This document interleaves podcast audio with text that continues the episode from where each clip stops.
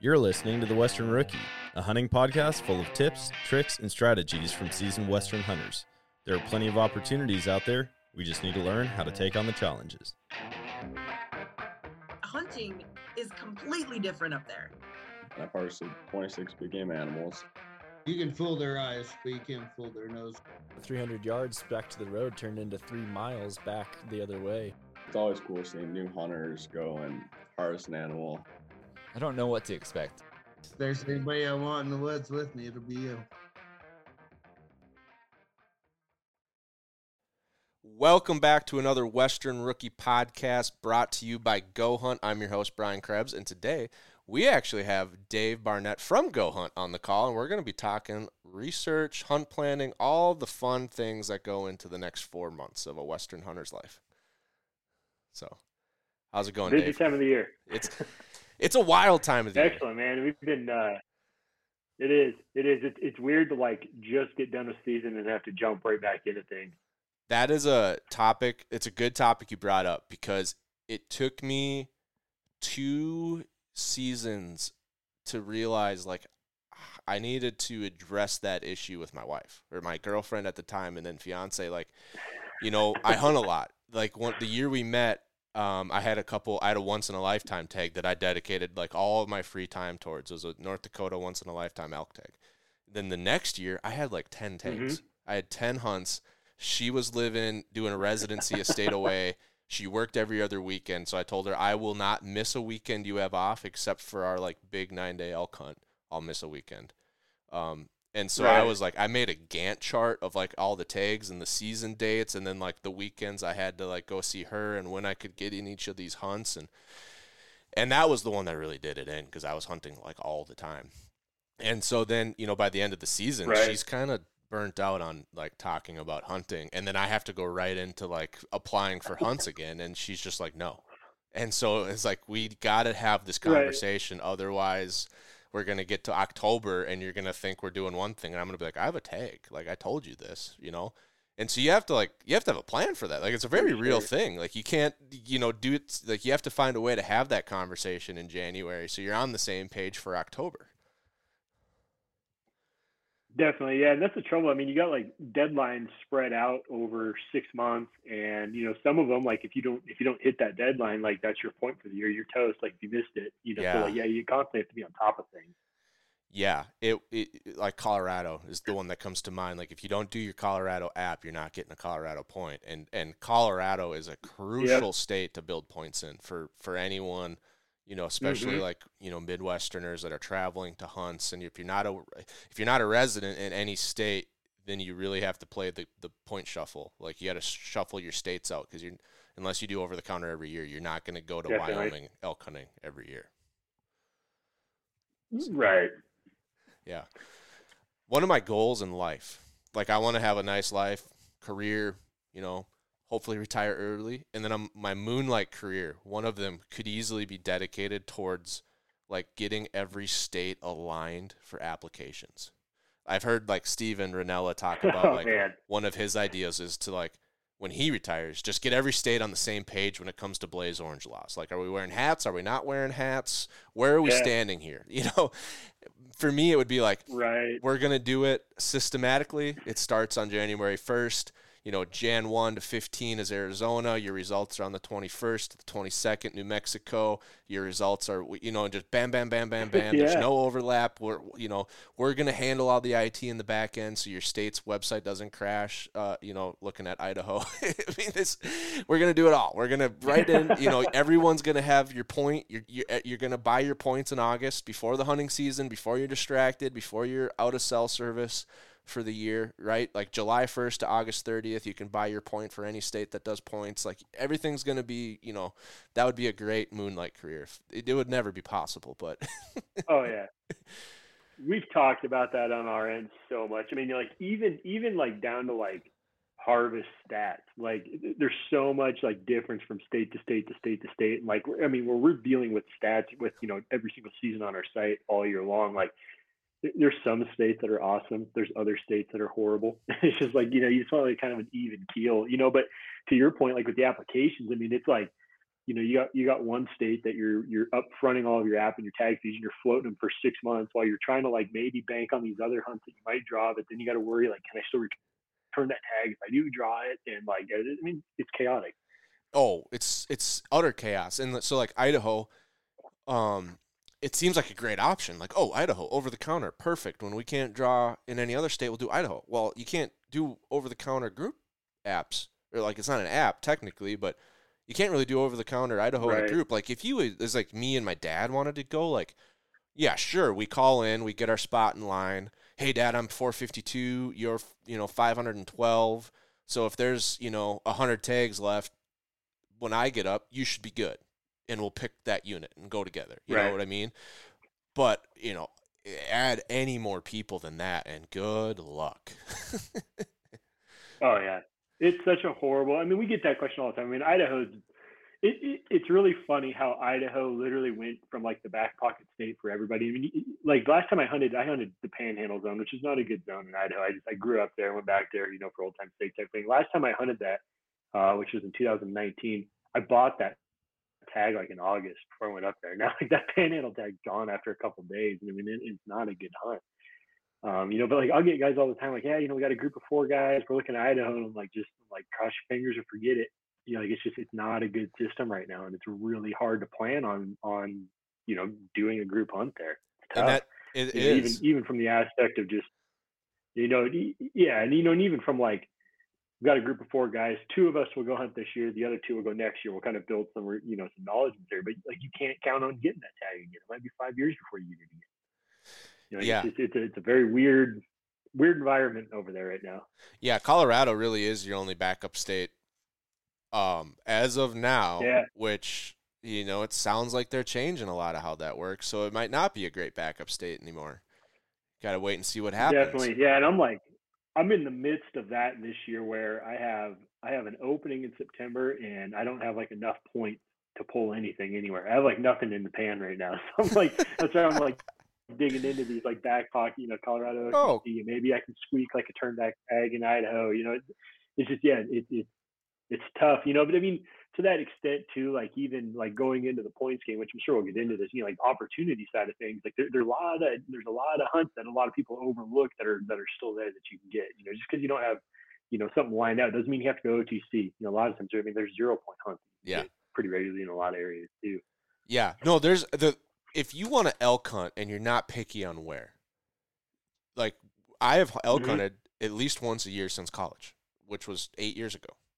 Some For years sure. one year I did twice. Like it, sure. there's always a way to elk hunt. It what gets what gets conf- complicated is oh I don't want to go to that state or I don't want to go to this state or we have like for us we have Mhm. 8 people in our group. So that's hard Right. you know, Montana, you can only apply in groups of five. Like, who came up with five? Right? right. Wyoming is six. Either way, we're screwed. And so we always have to make sure we have, like, okay, well, we'll put him in this group because that guy doesn't have enough points, and we'll put that guy in the, these two in this group, you know, and we should Mhm. both draw. If not, everyone else is bear hunting, you know, and at least we get to hang out in camp together. But Right. who, you know, if, if the goal is to go archery elk hunting, archery Yeah. bear hunting doesn't really scratch the itch. No. No. Especially in the fall. yeah. you know, and that's one thing too. Like, you know, I mean, it's not everybody's first pick, but like cow elk licenses are so readily available everywhere in the West. Like odds of success are really high. It's the same hunt you're getting with bulls to an extent. Um, you know, and then like one like thing we've always kind of pushed real hard around here is like the only way to get good at killing elk is by killing elk. Yeah. You know, so like in those years where you can't pull a bull tag, like those cow tags, especially, I don't want to blow this up, but like Wyoming reduced price uh, antlerless tags, dirt cheap and they're really easy to get, and you can go hunt a cow every year. Like you can always have elk meat in your freezer Yeah. or opportunities to do so, I should say. Well, you know, that's but, but yeah, you know, I mean, you break down some of the typical like. I need to kill a big buck. I need to kill a big bull, and you start just looking like I want to fill a tag this year. I want to go do a hunter, experience something new. Like there's a lot of that out there still. Oh, there's so much opportunity, and and and that's why I like using like filtering 2.0. I probably is the number one tool that I use, and I'm sure you're like, yeah, you and everyone else, but like you can look up all this stuff so easy, like so fast. You can I mean, sure. imagine having like imagine especially you because you live in this, you know, back end, all the Mhm. knowledge, all the tools, all the data. Imagine if like tomorrow your boss is like, "Hey Dave, we want to do this little like YouTube series where you can't use any of our tools anymore. You have to use like the game and fish website Excel sheets to plan your hunts." Right. Like how Yeah. how horrible Brutal. that would be after like the tools we have today. Yeah, it'd be brutal. I mean, you know, having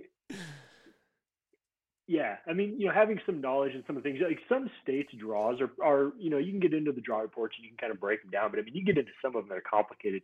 Uh, you know, New Mexico or or Nevada. You know, New Mexico's considering three choices at a time. Nevada's considering five choices at a time. Like you like you can't get in and look at data and be like, oh yeah, I can draw that this year. Like you, you just can't you can't do that. You know, unless you have really intricate, crazy computers that are that are doing that for you. You know, there, there's there's a lot of variability to it, and that's always been the big stick with Go. Hunt. It's just you know every every state is different, vastly different, and you know trying to get all that into a place where a hunter can digest it, you know, in single clicks and not have to have this crazy understanding. It, you know, that's that's the goal. You know, to break those barriers down. Yeah, and that the, the the one thing that I also use, I mean, we rarely do two apps a year. So Mhm. our group of eight, it's eight now. It started out as four, and you know we've had everything in between. But we're using, you know, I've used Go Hunt to plan every single hunt in the West I've ever done. From like day one, when I started archery out, kind of like, oh hey, like how do we pick where to go? And in it, the the problem was we couldn't go to Wyoming. Our favorite spot was in Wyoming, and Mhm. you know it's back then it was like a two and a half three point draw. So we're like, well, we got to find a new unit. So everyone's like, all right, everyone think of a new spot to hunt. And so then I was like, well, Google right. Go Hunt comes up. Oh, and I was listening to Randy Newberg, and obviously I'm like, well, I'll just sign up for Insider. It sounds Yeah. like I can figure out, you know, and we use that, and we throw out a couple units, and we. But ever since then, I've used it for every hunt, and and we just don't like floating multiple apps. Like I don't really love financing Wyoming game and fish for six months out of the year. so if One of the worst ones. yeah, well, the change, I don't know. what I would love to have been a fly on the wall in those conversations. Like, now let's make the non residents Oh, yeah. apply in January and we'll do the, the results in May. The residents can apply two days before the results come out, but the non residents have to be there for five months. Um, and so, like, we, we've still hunted Wyoming, but, you know, we only really apply when we know we're going to draw with the draw odds. And we, like, we, For sure. we're Yeah. looking at point creep and we're seeing how much it's jumping each year and you know trying to put a little buffer on it and we've been bit once or twice but typically it's like are we Mhm. going to draw or not nope okay we'll go to a different state and this like this year it was colorado we took advantage of one of those zero point units like you said to get away of a little bit of pressure Mhm. um, we forgot all about the bikers and the hikers we still had a lot of pressure but yeah. But uh, but that's what the tool can do for you. Like if you don't want to be floating, like like New Mexico, I was going to bring up. Yeah, it doesn't have a point system. It seems like a good idea, but it's also never a guarantee. So you always have to do that app, and if you really are dedicated about going elk hunting, you have to do another one too. And so now you have, I think you front Mm-hmm. New Mexico's tag to to apply. Is that yeah. yeah, so you, You got do. that twelve fifty out there on New Mexico, and if you do Wyoming, you got another seven hundred out there. It's like you got a two thousand dollar bill you got to pay. That's not like you're gonna have to actually pay that bill before you get that money back if you don't Yeah. draw. And some people just aren't like they're just frankly not in a position where they want to do that. Like I don't really want two grand out of my checking account for a couple months. Right.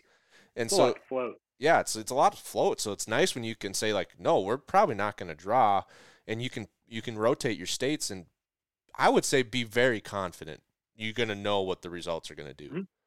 Now, we've Yeah, done that a few years, and now we're starting to get we're starting to get on thin ice. Like, well, we might draw, you know, but if we don't, we're going to go to Colorado. Yeah, that's pretty much where I'm at. Sometimes when I'm planning my applications or my point strategy, I want to see what the latest overview for a state and a species is and where I stand with the number of points I have. The easiest way to get the overview of a state and a species current status is with the application strategy articles in the Go Hunt Insider Service. The team at Go Hunt puts together the application strategy articles each year for application season, and it has the latest update for that animal, the conditions in the unit, such as drought or snowfall levels, changes to the state, and details about what you can expect with the different ranges of points you might have. I use these articles for both my current season applications and when I'm looking at those options for a 10 to 15 year draw tag in a special unit. The application strategy articles are a great place to start when you are planning your fall and deciding which states and animals to apply for. Head over to gohunt.com and check out the application strategy articles and all the tools you get with your insider membership, and you'll see why I love Go Hunt Insider so much. It's the best collection of information on Western hunting available, and it's all in one place. And when you sign up using the code WESTERN, you'll get $50 of free credit in the gear shop. Not only is Go Hunt giving you all the information you need to plan a successful hunt, but they are also giving you $50 towards a new piece of gear for that hunt. So head over to gohunt.com, get signed up, and you'll be kicking yourself you didn't have the insider service sooner. And I've had a, like a pretty good run. I mean, like I'm, I'm usually a guy that like I get a handful of points and I'm going to burn them. I just like to go on hunts and you know hit different things and that kind of. I mean, there, you know, there's some states that carry points in, you know, so I'm like kind of continually burning points. But yeah, that's where like I, I kind of treat Wyoming in the same route where like, you know, I'll, I'll go for that 75% of the preference tags that are guaranteed just because like your random odds are generally low. And at that point, you Yeah. know, kind of my, you know, say three to five year plan, I want to have a state figured out in my off years that I have a better than, you know, an 8% chance of drawing that tag. And I don't want to rely on that. I, I apply to Wyoming when I know I can go or, you know, high Right. degree of confidence I can go. Um, you know, same as you treat, you know, Colorado or whatever being a true preference. Um, you know, but, but yeah, it's interesting. Like past few years, I've, I've, I've used up a lot of points and so I'm sitting in a situation where I'm like, the only points I have are in states that I need 10 more to get anything in. And I'm just like, you know, one point here and there type of thing. And it's like balancing, but like, it, it, it's kind of exciting too, in a way to be like really focusing in on the OTC tags. Cause those are your bread and butter ones. Those are the ones you can hunt year over year. And, you know, if you find a good unit, I've always been a firm believer that, you know, even if you're in a not so good unit, if you figure it out, you're going to become a killer in that area Yeah. you know, so finding some of those areas and kind of hidden gems, like it, it- it's fun on those OTC hunts. I mean, it, while you're on the hunt, sometimes you want to tear your hair out, but you know, what I mean, but there's always there's always kind of that that opportunity there. Yeah, no. So if I take out um, the North Dakota hunt because that's a fluke, residents only, you know, that that's a very special situation, and the elk herd is phenomenal. I think it since it's residents only, Mhm. it doesn't get the national press that like the Gila gets and Arizona get, but Right. the, and the and Right. like Utah. But those bulls, like, there's not as many of them as Utah and Arizona, but they're just as big. Like the number three all time Oh, yeah. was in North Dakota for the longest time. Mm-hmm. So, um, but other Yeah. than that, I have seen the like top four biggest bulls I've ever seen were in general units. You know, specifically Montana Generals. You know, Oh yeah, like we've seen three that all the time. Like when it comes to like, oh yeah, hundred percent. That's the thing. Like you look at a state like Idaho a little bit, but like Montana, Wyoming. Like I mean, you, your average guy is going to kill you know a raghorn, two hundred sixty inch six point, whatever. But like at any point on a lot of general units in Wyoming and Montana, like a three forty bull comes showing out, and it's mm-hmm. just you know it's just a normal day for him. Like I mean, there's there's just that potential, and like you know, I, I'm I'm not a big bull guy. I'm I'm just an elk killing guy. Like I see elk, I'm like I'm gonna kill that thing just because my family loves it, my kids love it. You know, I mean, we love having elk meat. Um, you know, but like you hunt long enough in a state like Montana and Wyoming and put your time in, like there's a legit chance you can kill a really nice bull in those areas. Yeah, so I we talk. I talk a lot. I say we. I talk a lot on the podcast about point strategies, and we talked a little bit about it too. But I have a short, mid, and Mhm. long term point strategy, and I'm not going to claim that I came up with this idea. I stole it from Randy. He talks about it all the time. Um, but I kind of Right. view it like Colorado is, and, and be, Wyoming now. True, to be honest, is my mid point units. Um, Montana, uh, Colorado OTC. Um, if I was solo hunting, Idaho could be my short term states. And then I got like Arizona and Utah as my long term states. And I don't even know why I Yeah. donate to Utah's, you know, game and fish 501c3 because I, that, it's- I Right. look at the stats. It's like, woohoo, I went up from four tenths to five tenths of a percent chance this year. Yeah, for sure. And it's crazy because like Utah has a pretty generous tag system where 50% are going to your high point holders, 50% are going random, but it's like they're so high profile. I mean, like your your crappy limited entry elk units in Utah are incredible. You know, so I mean, like it's all good hunting. You have a lot of apps. I mean, like even yeah, even if you don't have enough points to draw it, like you can always draw on that random side, but Yeah. like, it's low. I mean, you can't you can't necessarily count on it. No, not Um, for you know, and the same- while. Right. The same to be said with like Arizona. Like you, you, Arizona is probably one of my favorite like application and point systems out there. Just the way that they conduct their draw, where you have 80% of your tags going random. And I'll back that up in saying it's one of my favorites from like a low point standard. So like typically like most people think of Arizona and you're thinking, you know, giant bulls, giant bucks, that type of thing. You know, but there's a lot of, of opportunity hunts out there if you're willing to look for it. I mean, you know, in, in Arizona, I mean, your late archery elk and your late rifle elk. You know, Yeah. for a non-resident, those are those are a pretty approachable hunt. Um, you know, in the last, uh, I guess, four or five years now, I've drawn three tags in Arizona that normally take five or six points. I've drawn those on zero. Yeah. You know, so there's always some opportunities in there. I mean, granted, the last elk tag I had in Arizona, it's, it's, November bow hunt for elk, which is not fun. I mean, well, it's not fun. It's, it's not easy. You No. know, it's a grind. It's good. Um, you know, but it's an Arizona elk tag in your pocket. You know, so yeah, I think you know, kind of having that understanding of of you know the states you're looking at, but then also like, how do I want to use my points here? You know, do if you're building Arizona points, like, do you want to kill a 360 bull or are you comfortable killing a 260 bull every you know every couple of years or whatever? Right. you know so i think starting out like initially kind of getting like you know here's what i want out of the state or here's what i want out of my western you know my western hunt like you see it in wyoming quite often you have a guy who's like yeah you know i know you can buy wyoming points i, I have 12 of them what, what should i do and i'm like you know it's like okay wh- what I would have went hunting five years hunt ago if I were you. yeah i'm like man you, you could hunt that general tag three or four times like you might you might have killed a 315 bull already My- you know had you been out there like Yeah, I mean, my brother, the last bull he shot was uh, Wyoming archery. Was that the last bull? One of the last bulls he shot was a Wyoming archery bull. It was like 308, which yeah that's and that's I think big bull I want to be a part of a culture shift on what a big bull is. I really do.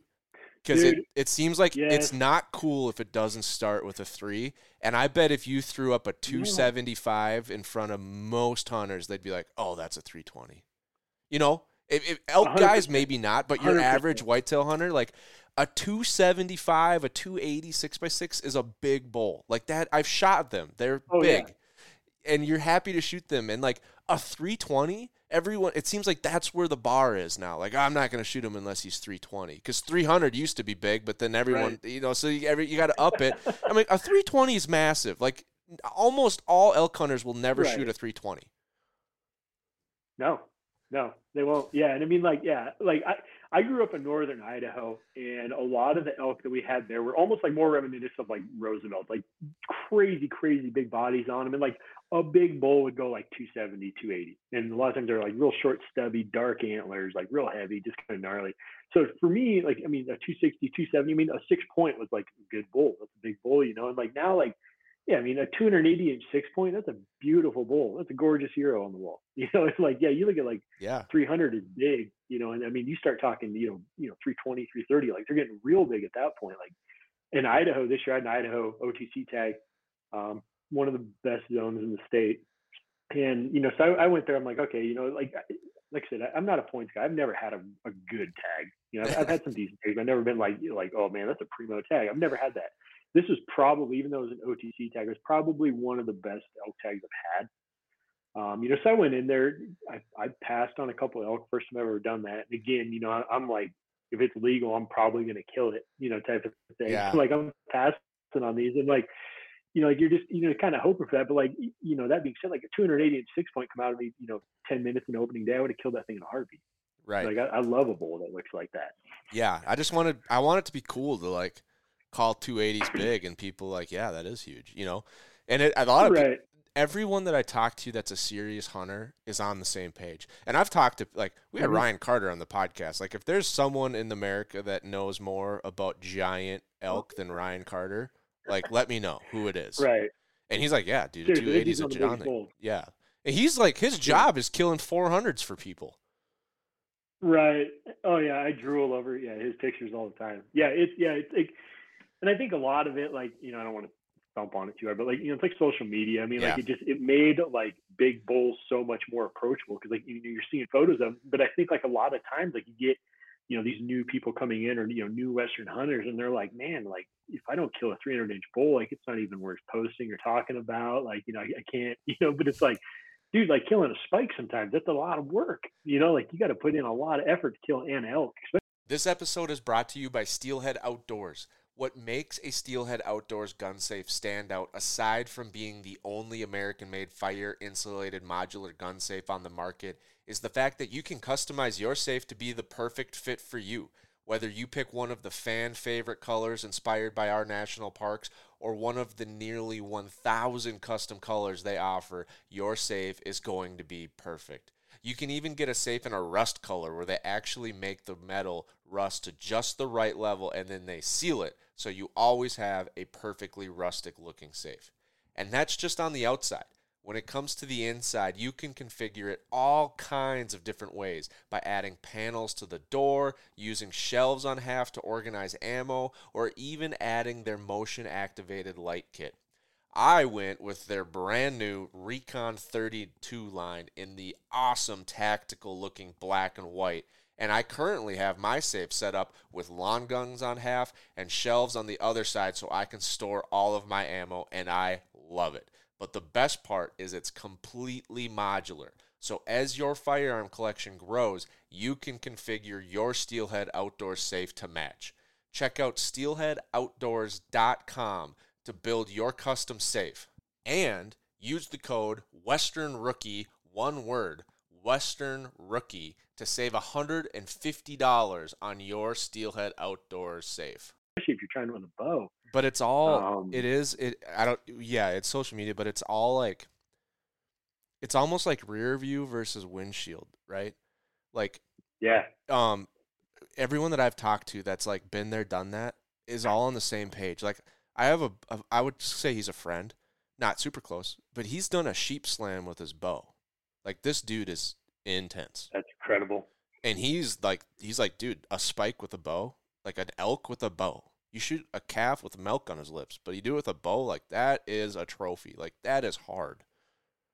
Right? Oh yeah, And he and that dude's Oh, yeah. done it yeah that dude's done it. me and- But you get to someone that's never even mm-hmm. gone elk Right. hunting, and those are typically the kind of cats that are like, yeah, only a 280, huh? right? for sure, definitely. Or they're like, yeah, like you know, yeah, I only had cows in range, and I'm like, man, I would have pushed you out of the way and shot that cow. I had, you I was, like I almost shot a cow the last year. I mean, I wanted to. Like it was, Right? I needed For like sure. a couple more yards, and that cow would have been in danger. Right. Yeah. Me and me and one of my hunting buddies used to talk about that all the time. Like, I would rather, like, at the end of my life, if I was picturing myself, I would rather have a shop with like 85 point raghorns in there, just like a bunch of just little bulls, but like I killed a mess of them versus like three bulls that were over 300. It- Like, I, I want to be that dude that's just like stacked a bunch of elk and just had fun doing it. I watch uh, Randy's like shop talk videos where he's like talking about how Mhm. I don't know. What he talks about like there's some of the funniest episodes he does. Like he'll be just like his Oh, yeah. his uh, five alarm chili video from New Mexico. I don't know if you've seen it, but we went down to New Mexico at a horrible experience. Right. Ate some chili that was way too hot. And he's telling the story, and he's sitting on a cooler, but in the background, I can see all of the raghorns and satellites, and he's got some nice bulls too. And it's just on his rafter, just boom, Right. boom, boom, boom, boom. There's like 24 elk up there. I'm like. I'm just I'm not even listening to him anymore. I'm just Uh-huh. looking at the rafters like my gosh, that looks cool.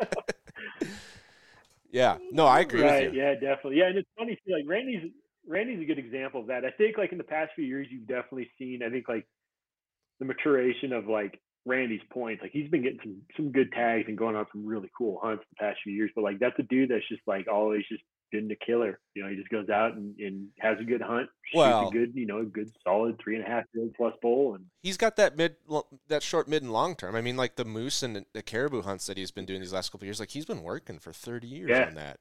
And and like he yeah, yeah. Spent just what was it? about that? 23 years building points in Colorado to hunt the northwest corner. Like yeah, if I had a, a 23 point unit, I'd probably wait until a 370 walks out too. And, and I've had that tick. I mean, I I was Sure. that's how I got connected with Ryan Carter. I was sending him videos. I'm like, hey, I don't know how to score elk as good as you, but when I add this bull up, I get 395. what do you get? And he's like, 395. That's a tote. Like it's a huge bowl. And so like I've Dang, I've had those yeah. units and now I'm back to wanting to shoot a nice plump looking calf if he walks out and it's legal, you know? Right. Right. So Heck yeah. I Yeah, like- I'm I'm a firm believer, especially if you're kind of that that like opportunity type hunter that like you know you, you take what you get and like you know it, eventually something's gonna happen you know and like say every blind squirrel gets a nut. Uh, one of my hunting buddies back in Montana, his first archery bull was like 356. I mean, it's like it's a pig. I mean, it's huge. Yeah. You know, but even now, like, you know, cow comes out he's going to shoot a cow. You know, he's just happy killing elk. You know, and, and I have a like I said, buddy in Montana once in a while, that's got that same in exact story. I think his was 355 with a bow, That's and now he shoots anything just to put elk in Yeah. the freezer. yeah, seriously. I've I've gotten I've gotten like pretty stable at killing like that that raghorn five to like small six. Like that's kind of my niche that I stick in, you know. But like, But yeah, I mean, I was to be fair, like- here, here at work the other day. Well, I was gonna say to be fair, if you do that every year, like you're like, yeah, pretty much every year I shoot a five, six point, you know, good bowl. Like you're you clearly doing something right. So if you spend time in the elk woods, which always helps, but eventually, like that's not gonna be a five Yeah. point that walks out. It's gonna be a seven by seven. Like you do it enough times, like eventually, it's just gonna happen to be a giant. For sure. Yeah, definitely. Definitely. And that's where like yeah, I was talking to a guy here at work the other day, like if I like if I killed like one I mean 320, 330 bull in my life, I'd go out happy with that. And like just, you know, a bunch of small guys after that. Like I'd, I'd be totally happy with that. Mhm. Um, you know, but yeah, that's where like one thing, like admittedly, like if, if somebody were, was to sit you down and was like, all right, Dave, you get to pick like your, your dream hunt, Mhm. you know, you get to orchestrate it and everything's going to play out. It's, it's going to be 100% an archery hunt for me. Doesn't matter sheep, moose, anything. It's archery elk. It's going to be my dream hunt. Like since since moving down here, uh, I live in southern Utah now. Since moving down here to work for Go Hunt, I've had all these like new states open up to me now. You know, Arizona and Yeah. Nevada and Colorado. So like, admittedly, I kind of jumped off the elk train a little bit, and I've been like, you know, hitting Coues deer and mule deer, and you know, things that like we didn't have a lot of access to in Idaho, Montana. So like, I've kind of gotten away from elk, and, and it's bitten me real hard again in the past year or so. I'm like, man, I gotta, like, I gotta get back into that. You know, here in Utah, we have we have an over-the-counter spike license, which is an incredibly fun time. I mean, you're only you're only shooting spikes, but like bow hunting is a blast. So like that's kind of been like my elk fix for the year. But like I'm like, all right, like I want to get back into bulls. Like you know, I'm I'm on these spike units. I'm watching six points walk by at bow range, and I can't shoot them. You know, he's kind of Right. bite your knuckle and watch it walk by. Type thing, you know, so like now I'm like getting the bug again. So I'm like really starting to gear back into elk. So I'm excited to get back after it. Um, you know, but yeah, I mean, with, with a bow, you know, a four point walks out in front of me and screws around too long, I'm probably going to kill it. Like, you know, I'm going to get excited about it. Like, it's just, it's a blast. Yeah, I've I've had the craziest experience um, with my elk career. So I've done eight elk hunts. I'm two for eight, two for nine, which is pretty decent. I mean, as far as rates go, we- I've never I've all Right. Oh, self guided. Um, but they've both been with rifles, and they've both been like incredible flukes. Like the one was a you know the North Dakota once in a lifetime, but then when I started building my Mm-hmm. point plan and I was getting into go hunt and I'm and I'm looking at all these states and like okay well Utah obviously that's not a short term option so I'll buy points. They seem to be pretty cheap comparatively. You know you buy the tag but or the hunting license but then your points are 10 bucks. It's like well I got like I have like 40 Utah points because they're you know once you buy the hunting license for your elk point you might as well buy the rest of them and Right. um and so I buy the Colorado point for the first year and then I come back the second year, and this was right when Colorado like migrated their entire online platform, like three four years ago. I don't know if you Mhm. remember that, but um, so I get in the second year to buy my point and do my app, and it says you have five points, and I'm like, how do I have five points? Right, and so I, I like signed out, waited a couple days, signed back in, still had five points, and I'm like, well the application's Right. ending soon, right? You know, it's I mean you got to do your app in the spring and April, and so, and and then my buddy gets engaged. And he's like, "Hey man, will you be in my wedding? The wedding is on September 19th," and I'm like, "Oh shit." Yeah, I suppose.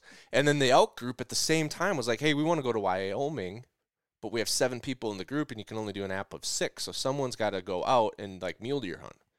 And I'm like, you know, all this has happened at the same Right. time. So I'm just like, I look at Colorado, I go to filtering 2.0 and I'm like, all right, what's the next best unit? Like if I don't use these 5 points, what's what's the next unit? And at that time, there was a huge dead Right. zone in Colorado from like 5 to 12. And by the time you get 12, it's going to be 15, Yep. 16 or more. And so I'm like, there I mean, I feel like hmm. I should just burn these 5 points now before they realize their mistake. I can't go if I'm going to go in the wedding, I can't go with the archery group anyway. And so, you know, it all works out perfect. I'll step out, those six guys can go. I'll go in the wedding, and then I'll do this rifle hunt in Colorado. I ended up shooting a 280 se- six by seven. I mean, it's the exact bull we described. And so I've yeah. shot two elk, and my average is Yeah. 315, and I'm still looking for a you know a plump calf with my bow. like, you know, that's where I'm at with. I'm the like the most wide range. Like I Oh, was yeah. passing everything in North Dakota because of the the quality of the tag. I got the Right. I would say less than once in a lifetime. Like I passed like a hundred thousand people in the point ladder because they gave me four extra Right. points. And so that'll never happen again. so Oh, now I'm like really weird where it's like I have the lowest bar you can possibly have. It's like two centimeters above what the legal requirement is for an animal for the tag is where my bar is. And I have a I'm batting a really good average Right. on my bulls. For sure. Yeah. Hell yeah. so- That's awesome. That's awesome. yeah when i look for hunts i'm looking for you know i like i like when there's the the the, the dream of a good animal right when that when that trophy size is Mhm. like you know 160 170 for a buck or you know it's knocking on 300 320 for an elk but you look at that success rate and that success rate starts with a two or a three or a four that's what really gets me excited because i'm like all i have Oh, to yeah. do is work harder than like two other people on average right Right. And that's where I think like leaning into like kind of your strengths when you're looking at units and, and, and more so like looking at a unit being like, yeah, I think I can effectively hunt this unit, you know, finding the stats to kind of kind of meld into that. Like like I consider myself pretty good at being able to go into like, you know, a, a somewhat pressure unit and find areas that most guys aren't going to hit. And this mm-hmm. is just day hunting, not even doing like backpack hunts, just looking for these kind of little out of the way spots. And I find a lot of animals that way and I kill a lot of animals that way.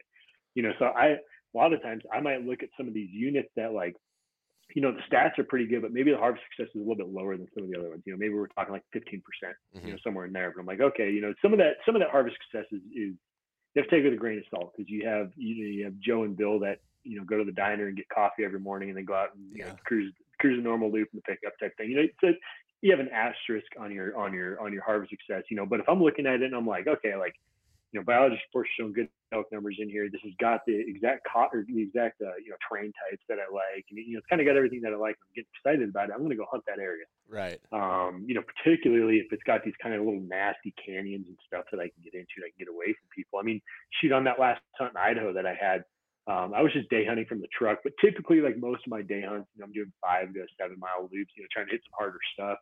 Um, I was finding more elk within half a mile of the road than anything else, and this is just looking for spots where you know you hop over a ridge or you know across a creek or you know something like that. right Um, you know, and, and you kind of suss these suss these little spots out.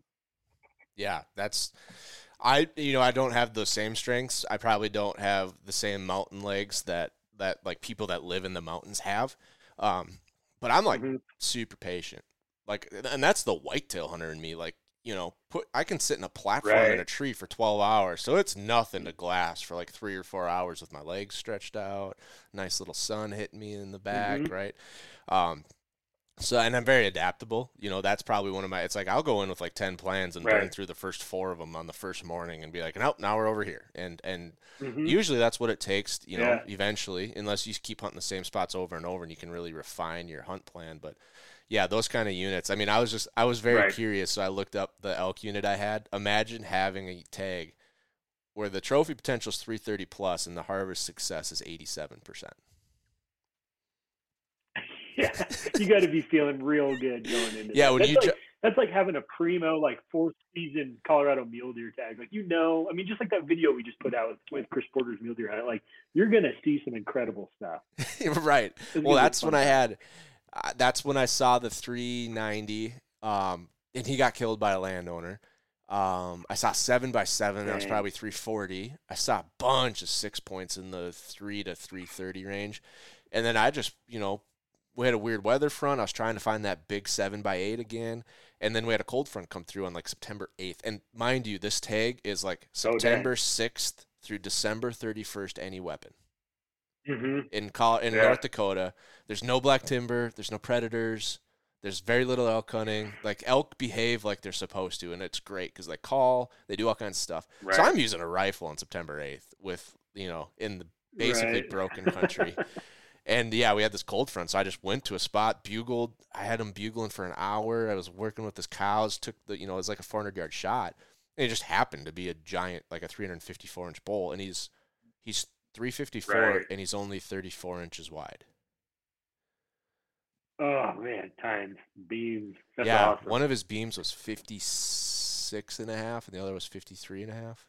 yeah, Yeah, it was. good bull. It's a great. His awesome. his mass up by his fourths, like right before his fourth start, are like 11. Like he just. oh yeah. Yeah, it's great. I, Heck yeah. I've never. That was the first time I've I ever been around a big elk. Right. Yeah, it's And, and it's like when you get an old, and, you know, a bull old enough to get to that type of size, like I mean, you walk up on them on the ground, and I mean, it's incredible how big they are. That's a lot of animal. Yeah. Well, the fun part was my dad was in the Badlands. My dad and my mom, they're just four wheeling around, hanging out with me. They weren't hunting with me, but they just wanted Mhm. to be a part of it because they knew it was special, and they like doing that kind of thing anyway in September. But I shot him in a spot where it was like a dream. It was like a it was like a nice downhill, gradual slope of like pasture, like you know, grazed down to Mhm. nothing for a mile, and then we cut you know like a half mile of like gentle hills, like like you would look at that and be Yeah. like, seriously, dude, that's what you had to pack it out. Like it's just it it just makes your mouth water how easy it was. But they were able to walk Right. in there with me. So you know, I I I shot them, I tagged them, took a couple pictures, then I went back to the road, waited for them, and then brought them in, and they were able to see it. Like, and then my that was the first time my dad had ever seen Mm-hmm. A big elk on the hoof too, and he's just like, oh my gosh, That's awesome. yeah. I was trying That's to get. yeah, The, you got it. when you get those when you get those. Go ahead. I was I was just gonna mention I was trying to get the tenderloins out after doing the gutless method. I'm like reaching in, you know how you do that, and he's like. Uh, it seems like I don't know. You're really worth it. Like we're kind of sore, achy. We've been doing this for three hours. Like, is that gonna be worth it? I'm like, I think they're gonna be worth it, Dad. and I pull out this tenderloin just as he says that, and it, the tenderloin was five pounds. I weighed it at home. It was so big right on the It's kitchen huge. scale, and my dad just like, oh my gosh, like he's used to like antelope tenderloins in the gutless method. Yeah, right. yeah, All all of us whitetail hunters have experienced that feeling of frustration when a deer blows and busts you. There's no faster way to wreck a hunt than when a deer catches your scent, and that's why I've started hunting out of Booner Blinds by Maverick. The ability to keep the windows closed and my scent under control allows me to hunt wins I normally wouldn't due to fear of getting busted. Just this last year, I had a nice 10 pointer walk 40 yards downwind of me, and he never even raised his head to check my scent. Maverick hunting blinds can also help you keep the pressure down on your farm so you can keep sitting that stand when you have a hit lister on a pattern and be ready when he finally steps out. Click the link below and head over to maverickhunting.com and use the code Western Rookie. That's one word, Western Rookie, to save 10% on your next blind. crazy. That's, yeah, yeah. You gotta you gotta appreciate those easy elk pack outs. I mean, I've had a couple I can count, but like normally, like you're killing them in kind of a crap hole, you know, Oh, and it's a lot of work to get them out of 'em. I, I I oftentimes will kill elk not really thinking about the pack out prior, and then I'm kind of like, oh crap, you know, like here we are type of thing. But Yeah. like my wife this year shot a spike. Um, man, I mean, it was literally we climbed up a ridge, like I mean, maybe a couple hundred feet elevation. We climbed up a ridge, reined it in about a quarter mile, and she dumped the spike at opening light. And I mean, it was it was a dream. Split it in half, packed out one half, came back, grabbed the other half, back out, and it was like an hour and a half pack out, done, dusted Wow. you know but i mean you have other ones i, I killed one in wyoming a couple of years ago um, pretty deep and it, it wasn't a fun pack out at all with camp and half an elk on your back I mean, it's, you know it's not fun. Um, yeah they're they're they're big animals. It takes it, i think it's important when you're going on elk hunt particularly if you're going by yourself um, you know but to, to think about what you're going to do when you kill one and kind of having a plan in place because you know it, it's a lot of work. I've broken down a lot of elk by myself and it's not fun um, I mean, it's, you know three hours of work by yourself. You know, so having kind of a plan in place of how you're going to orchestrate things and lay them out and lay your meat out, um, you know, it makes that process a lot I don't want to say more enjoyable, but not as miserable. Yeah. Well, I took the on the on the Colorado hunt. I was um I was in the Leadville area and um up above the tree line. It was a second rifle and I was a solo. I mean, and I'd never really solo. I was like, I've done a couple weekends, you know, solo hunting. I'm fine. And so I planned this like nine day or by myself, and like it mentally wears on you. And I was not prepared for that. I wasn't eating enough. I wasn't drinking enough. Right. Wasn't sleeping great because it snowed, and so I was sleeping in the back seat of my truck instead of the tent and the cot, you know, down out of the mountains. And hmm and I, f- I glassed some elk. What I was doing was driving out and up into the next unit across the valley, and then I was glassing, you know, first and last light Okay. over like seven miles, but I was seeing the elk up where I could hunt them. And so I found some elk, got up in there, relocated them when I was close, and you know, okay, they're up there, and it was like they were up at like twelve five.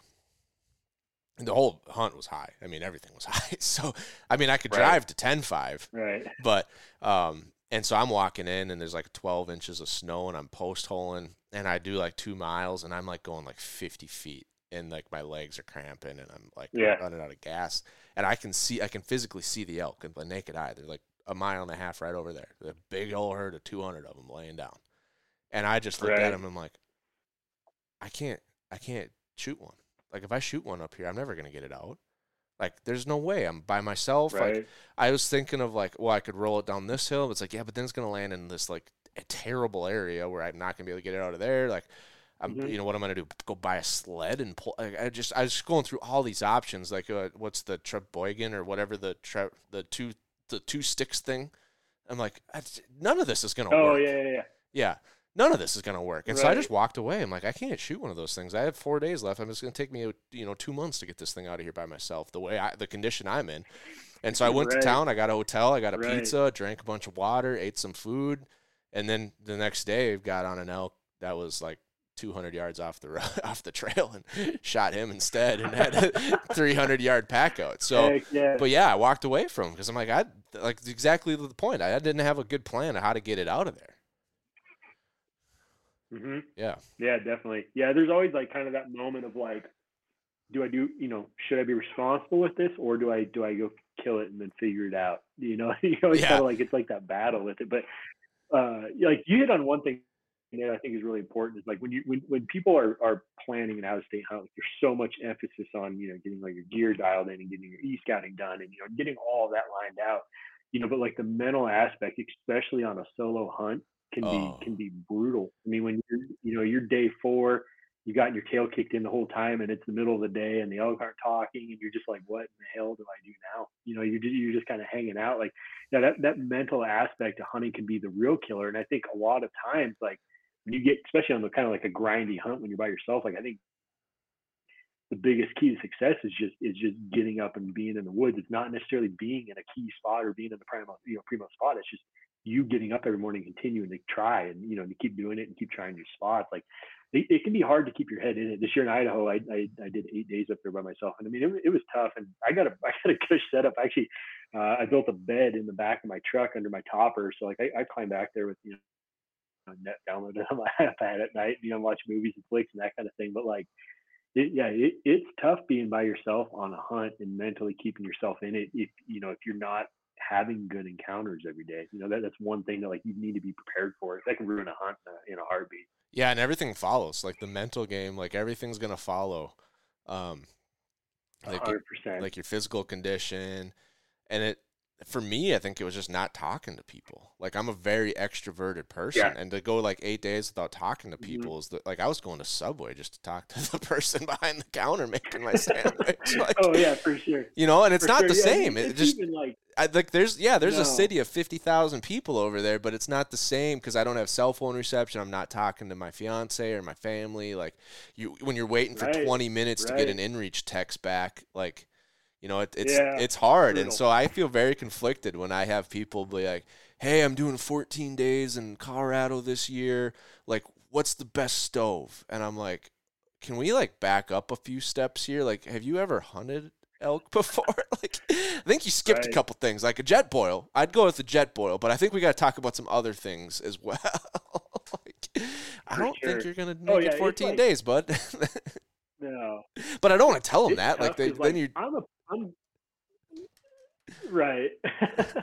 I'm a, I'm like I'm a pretty introverted person. Like I enjoy my you know my solitude, my my alone time. But like there is a point on a hunt like that where you know you're you're cooking a mountain house on the tailgate of your truck using your headlamp, and you look out and you can see a town you know 20 miles away, and you're like, man, some dude sitting on his couch with his wife watching TV right now, you know, and I'm trying to message mine on InReach, and you're just like, there is a point where you're just like, shit, like what am I doing? Yeah. You know, and it's like, you know, th- th- those are those points like. I've always found my greatest success and like my greatest memories and, and accomplishments and achievements when I push through that little bit of a barrier, you know, and then usually it's like, you know, you get a little bit of rejuvenation, like you say. I mean, my favorite is going back to town after being out for a few days, and like crushing a pizza, and like you, you feel so good. And you know, if you can get through those times and get yourself back out there, a lot of times, like I think, you know, whether you, whether you believe in you know divine things or whatever, like that that test is there for for a reason, and you're going to come out that much stronger after you've done it. Yeah, and you just, I think I just I think I jumped ahead a few steps. I think it would have been better to do like some three and four days closer to home, you know, and work my way into it Mhm. instead of jumping into an eight day alpine, high elevation, late season, like the cold, like it's just simple thing, hot versus cold. When it's hot, I sleep on the toolbox Right. in my truck in the sun when I'm bored. But when it's cold, Right. like you, it, it just boom, your mental your mental strength just gets sucked so much faster. Tough. Yeah. So I think there's a lot For to sure. that for sure. I, I recommend going with friends. Like if you're new to it, and and the the demographic, like a lot, I think a lot of the listeners are are are probably f- like Midwesterners, whitetail hunters that are going out to the West. Mhm. And I always recommend like go with friends. Find someone. Find Sure. anyone. Like as long as you can get along with them, it's going to be better than going solo. For your first couple times, like when you're Oh, getting definitely. into It it, yeah. go with friends. Go antelope hunting with like three of your comedians, like the three funniest friends you have. Go get antelope tags, and your abs will hurt from laughing. One of them's gonna lay in a Oh, cactus for sure, like right eh? off the bat. like hunting yeah finding finding hunting partners can be tough particularly like when you start talking like like you know strenuous mountain type hunt you know backpack mule deer elk hunting like yeah, you start you learn a lot about a person on a backpack type hunt but when you when you got a guy that that's funny that you're hunting with i have a buddy that i hunted in wyoming with last year and the, the amount of jokes that this dude can just come up with off the cuff and like not have to think about it like i mean it, it's almost like a little disturbing how many jokes he knows but like it's just like even when it sucks you know and you're like man cool we saw 16 forkies this morning you know like it didn't mature buck at all like the dude that can keep you laughing. I mean, it keeps you out of those dumps a lot longer, and it just you know keeps the whole system running that much smoother. yeah, You know, and not to mention the obvious benefits of having somebody with you. You got an elk down on the ground, or you know whatever. Like it just, yeah. you know, hunting with a person makes makes people back home feel better about you being out there, and, and Yeah. yeah, it's you know it's a good thing. yeah. No, if there's grizzly bears in Colorado, I would not have got the approval to go on that solo hunt for sure. Um, right, for yeah. sure. So what's if you had to if you had to put together, you know, I don't want to start super simple because I've always I've already covered Right. it, but like if you're going out west for the first time, go rifle antelope or rifle deer hunting. Like that I, that's my advice every Mhm. single time. Unless you have a group of like elk hunters that have done it, like yeah, sure, tag along with them if they're gonna let you in their group, because elk hunting is is an amazing experience in my book. But if you're like starting from scratch, like hey, I got two buddies or three buddies, and we're going out for the first, like, what do we, what, sh- what hunt should we plan? I'm like, you are not going to be disappointed with an antelope hunt. You're not going to be disappointed Right. with like a front range, broken country deer hunt, rifle. You know, Mhm. Antelope's a little bit nicer because there's a lot less things that can go wrong. You need less gear. Right. Weather's usually A better. back hunt. Yeah. Rifle deer, like, yeah, the weather can suck late November. Like, you, a couple other things you got to be prepared for in that regard. Mhm. But that's, but like, imagine we're kind of getting through that phase. Like, someone's done a couple hunts. Now they're just like starting to get into that point strategy, that point. I call it a game or a maze, but like, what Right. what would you right. kind of say is like here's some things you might want to think about as you're starting to kind of you know we're not taking it year to year anymore now we're starting to think you know three to five Right. years at a time like what would you recommend for like finding units what states do you think would be like great states to start building some momentum in or some points in how would you approach that Mhm. i'd say Yeah, like definitely. that that step Yeah, two in a western thing- hunter's career Yeah. The first thing and I usually like kind of sit down with this with everybody. I mean, you know, I field a lot of like consultation calls every year, kind of this exact situation. Hey, I've got this many points. You know, I'm ready to burn them. Like, you know, where am I at? The number one thing I like to first identify, you know, outside of like, you know, what weapon type, you know, that type of thing, but it's like, what what do you want out of this hunt? You know, again, so kind of like going back to what we were talking about in Arizona, like, do you just want to go to Arizona and experience some different terrain and, you know, have a chance to kill an elk, or are you wanting to go there to kill a 350 plus bull? You know, because Yeah. our, our strategy now is, is diverging pretty heavily. Yeah.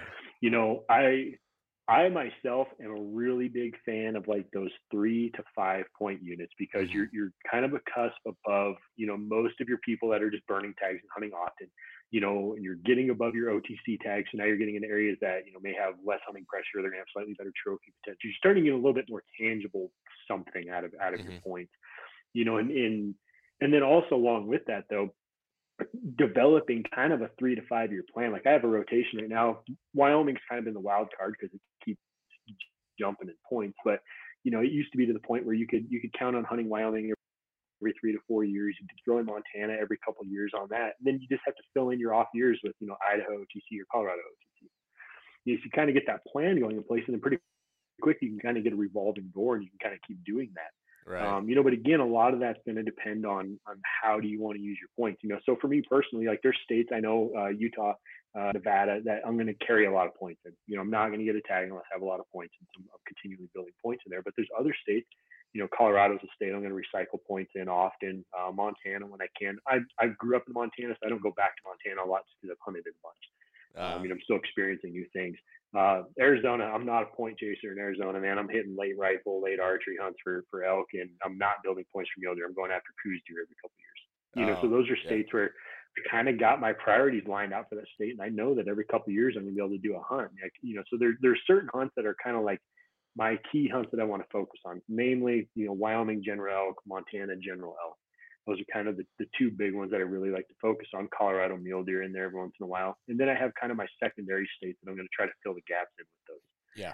You know, so I think really, really, you know, one deciding on what are your aspirations with maybe maybe each species or each state individually, and then and then kind of you know adding some type of hierarchy if you can to like what are the states that I really want to do or what are the hunts that I really want to do, focusing on those, and then having kind of your fill in states from there.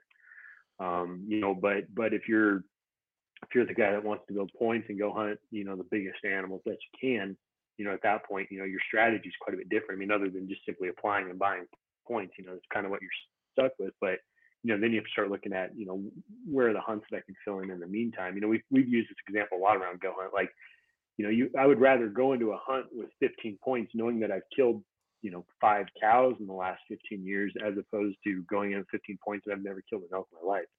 I can't You know, so, so imagine I think it's a situation that would give me more anxiety than drawing a Gila or a Northwest Colorado tag and like I've never shot an elk with my bow. Like right. that would that Yeah. I would be so nervous of like, oh my gosh, I have this once in a lifetime opportunity and I'm not prepared for it. Right. I've talked about that a lot just here in Utah. I mean, like I said, I, I grew up in Montana, and I mean, you know, a, a 270, 280 inch six point great bull. Um, you know, if I drew, happened to get lucky and drew a limited entry elk tag down here on the random side of things, like my worst fear is having like a 320 inch bull at 20 yards on opening morning, like and, being stuck with that, like the biggest bull I've ever killed in my life by far and large, but not a big bull, For the unit. you know, by by this unit standards. It's yeah. like you know so so I, you know having some type of experience to kind of base that off of it you know makes some of those things you know you know more enjoyable but like, at the same time i had kind of a big like i don't want to call it an epiphany but i had like a moment this year where i had i had a general deer tag here in utah and it's one of the better general units in the state i guess you could say. You know i mean it's still you gotta you gotta bust your rear end on this but potential of like 170 plus bucks definitely there and uh, I was hunting with my dad, and my dad has has a terminal disease. I mean, we're we're pretty much like every hunting season, we're like, this has got to be the last season. But like, he's he's a tough old dude. He keeps like hanging on. But I mean, like, it, it's definitely getting to that point. He's he's very limited on seasons right now. Um, I'd not killed a deer with my dad in probably 15 years or so, and he was he was able to come down on this deer hunt with me. So we go out, and one morning we spot three bucks and they, 140, 150 type deer, but one of them was really goofy, really cool looking, and I passed on all three of them because I looked at them I'm like, no, no, like like a 165 type benchmark in my head. I'm like, nope, Right. don't want to kill him. Well, I get home and I'm just like, like, damn. You know, like, man, I got, you know, I got sucked into score. Those like those were mature bucks. They were cool. My dad was excited about it. Um, you know, I've never killed a deer in Utah. You know, I'm like there's a there's a lot of boxes there that I could have checked. Right. And of course, I never I never found that buck again. Went back up like before. I've never ever found him. But the last day of that hunt, last half hour of light, uh, a buck came out, and he was he was he was out there. Was for the shot I've taken. It wasn't nothing crazy. I just kind of started getting long range a little bit, but um, we are able to get that buck killed. And he's definitely not my biggest mule deer I've ever killed, but like that buck holds a lot of meaning to me now because like there was there was a lot involved with that hunt that made it that much more special. You know, and I think like to me now, like a lot of my hunts, like I kind of I kind of look at that. Like I, when I went down to Arizona, I killed a pretty nice Coues buck down in Arizona a couple years ago, and it wasn't a giant, but it was just a really good, solid, mature buck. You know, upper percentage for that unit that I was in. Um, that hunt, I killed him on morning, uh, the morning of day six by myself, and like I just I learned a lot about myself, my hunting style, and and just kind of the mental aspect of things on that hunt. And that hunt I hold in a lot of regard, even though it wasn't my biggest animal, just because I learned a lot on it. Yeah. You know, I think I think just just going out and doing hunts, there's so much opportunity for kind of the personal growth in that in that aspect. Um, you know, one other hunt too, I meant to bring up earlier when you were talking, you know, just doing like your first Western hunt. Um, I mean, it's pretty popular now, but like a spring bear hunt is very approachable. Tags Yeah. are dirt cheap. They're over the counter. You're hunting mountains. You know, it's a lot of the same type of hunting. It's a big glassing game, but spring in the mountains is actually it's a beautiful time of year. It's a fun time to be out there. You know, and that's another hunt that you can do year after year after year in the same spot and have good odds of success. It's a lot of fun. You know, and you're getting your mountain legs on you. Um, you know, that's one big shocker. I mean, even even growing up in the West, like it doesn't fail. Like you'll you'll e scout an area and have it all lined out, and then you get there and the mountains are three times taller than you anticipated they were going to be, and everything's way steeper. And it's like, yeah, sitting at home, you're like, all right, it's a 1500 foot elevation gain. I can do that hike, but can you do it five days in a row? You know, like there's some of those things that you get out there and man, like it, it it's a different game when you get in the mountains like that. It'll eat you up. Yeah, I think you guys should make the maps, the GoHunt maps, in like, you know, January to July look steeper than they really are. Like, just make them look we, scary, We have talked about that. and then and then Yeah, like come we- July, make them look that. like true. Oh yeah, just like okay, I get what you're saying. Yeah, we we've talked about the feature. So like one feature we we wanted in maps, and to be honest with you, I'm not sure. Right? We have so much stuff. Our map guys are crazy right now with the amount of features and whatnot they're building out. But like I've always wanted the ability you can do it like on Google Earth is to exaggerate your terrain. So like back in the day, like scouting on Google Earth, I would exaggerate my terrain so it was like it was, it was bigger Oh. and uh. steeper than it actually looked. Just to try to like not get myself psyched out. You're, you're almost like overpsych yourself. So when you get there, you're like, oh, I can do this. You know, this is this isn't that bad. kind of like wind chill. you know, but yeah, like it's yeah, yeah. it's ten degrees, but it's gonna feel like negative ten. Like, Oh yeah, it'd be brutal. yeah, yeah, that'd be be cool. Yeah, the exaggerate your terrain feature would be kind of cool because then you could like see like how flat is it. Like it's Right. amazing. Nothing in the West is actually flat. Like even flat, like no, they find that places like there's cuts and like drainages and like antelope hunting. It's a true testament. Like it Oh, looks flat, looks like you can see everything out there, and it's not. Like you walk hundred yards, you're like, oh my gosh, I never saw this buck from the road. yeah, huge drainage. That's like one thing too. Like antelope, you know, like antelope is a species that you can effectively road hunt. You know, but there there's a lot in those little chunks of BLM that you know snake out for a mile or two. There's a lot of canyons, draws, coulees you can't see, and there could be a hundred head in there. Yeah, You know, so a lot of times like you may not see it, but you know maybe you have a good stretch of land you should be walking out on. Yeah, no kidding. Well, I'm excited for app season. Uh, this is my first application that I'm doing with my wife. She just got done with residency this last year, and she picked yeah. antelope as her first hunt. Um, I think 100% Nice. from watching Randy Newberg's antelope hunt and how much fun they have. so Yeah. she's like, "That's the one. That's it." Oh so man, yeah, that one he just did with a son. yeah, That's what my wife buying buying antelope point in Wyoming with like the very specific goal of pulling our camper up there with our two kids. My daughter's seven. My son my son will be four here in a few months.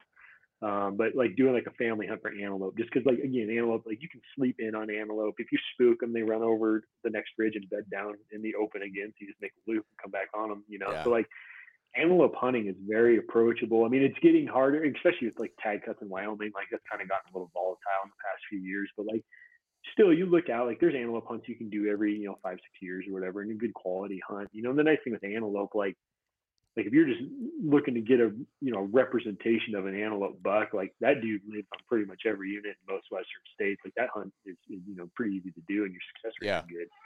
Um, yeah, that, that that's a fun fun hunt for you know a, a pretty exotic animal for a lot of people. Yeah, no, I'm pumped for it. I'm hoping we can pick up some doe tags too while we're out there and just get some more freezer meat. Um, the unit that I think we're going to didn't Definitely. seem to get impacted by the latest winners. Otherwise, I wouldn't be shooting does, but they Yeah. didn't get any tag cuts, so looks promising. We'll see Right. what happens. I mean, I'm not going to get four doe tags, but um, they're not big animals, Right. so I'd like yeah, to that's one thing. bring a little more. I tell people that all the time. Like, if- you got to hunt, you know, Montana, Wyoming, whatever, you're heading out west, like check for doe tags, ain't one of those tags in those units. Like, especially in Montana, there's so many over-the-counter white-tailed doe tags you can buy. And, you know, they're pretty easy to kill, and you know, you add a little bit more meat to your trip that way. Like, Yeah. there's a lot of fun you can do outside of just the one tag you have. Yeah.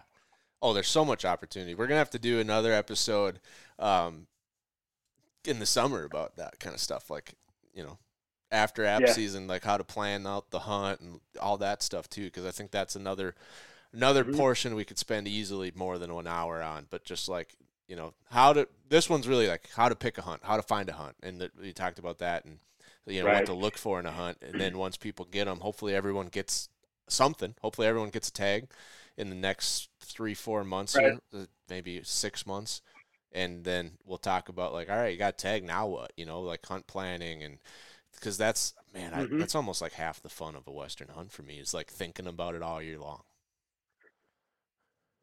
For sure. That's like me. I mean, like, you know, working on the research side of things, obviously I'm like, I'm heavily endowed in, in data and draw odds and, you know, all that kind of stuff. But like my favorite time of the year, yeah, is like post tag getting, like e scouting time, like logistics, like that. It is so much fun to get your hunt kind of lined out. Cause then like, you know, you actually get to be like, I get to hunt this spot, you know, in two months, Right. you know, that you're looking at on your computer screen. Like, yeah, that, that's that's my favorite time of the year is like yeah, your e scouting. I love e scouting. I spend hours doing that on the on the computer. Yeah, that's it's a good time, you know, and in in having a good plan before you go out there is always always good because I mean it doesn't fail on most out of state, you know, OTC type hunts. You know, somewhere you got pressure, you're going to go out there with 12 spots marked, and by day three, they're all going to be off your list all of a sudden. And you're like, crap, what do I do tomorrow now? You know, so like Yeah. y- there, there's a lot of strategy kind of on that e-scouting thing too to make sure all your bases are covered you know and, and get to that point where you can't think of spots to go like just here's the automatic go check this go check this go check this type of thing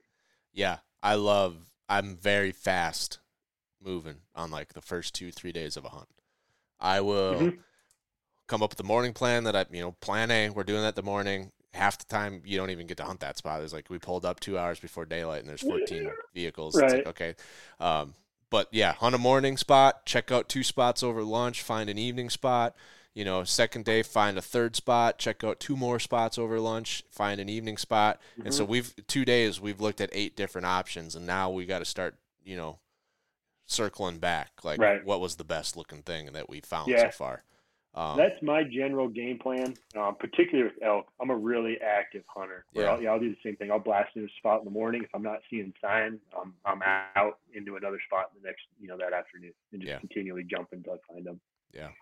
yeah, that's been fun, man. It's been just over an hour already, so I want to be respectful of your time, and it's great having you here. And I also have to meet my wife at the gym because we got to be there at four thirty, nice which is not an hour and a half yeah. from now for us. right yeah, so heck yeah man but no, thanks for being here, Dave. Kind of sharing what's um, the back end and and um, kind of all the things not only that you guys are working on, but how to use the tools that you you know spend a lot of your time helping promote and and build and and validate. So it's been great hearing from you, and we got to do this again. I feel like we just barely scratched the surface. Definitely, yeah, I'm down to.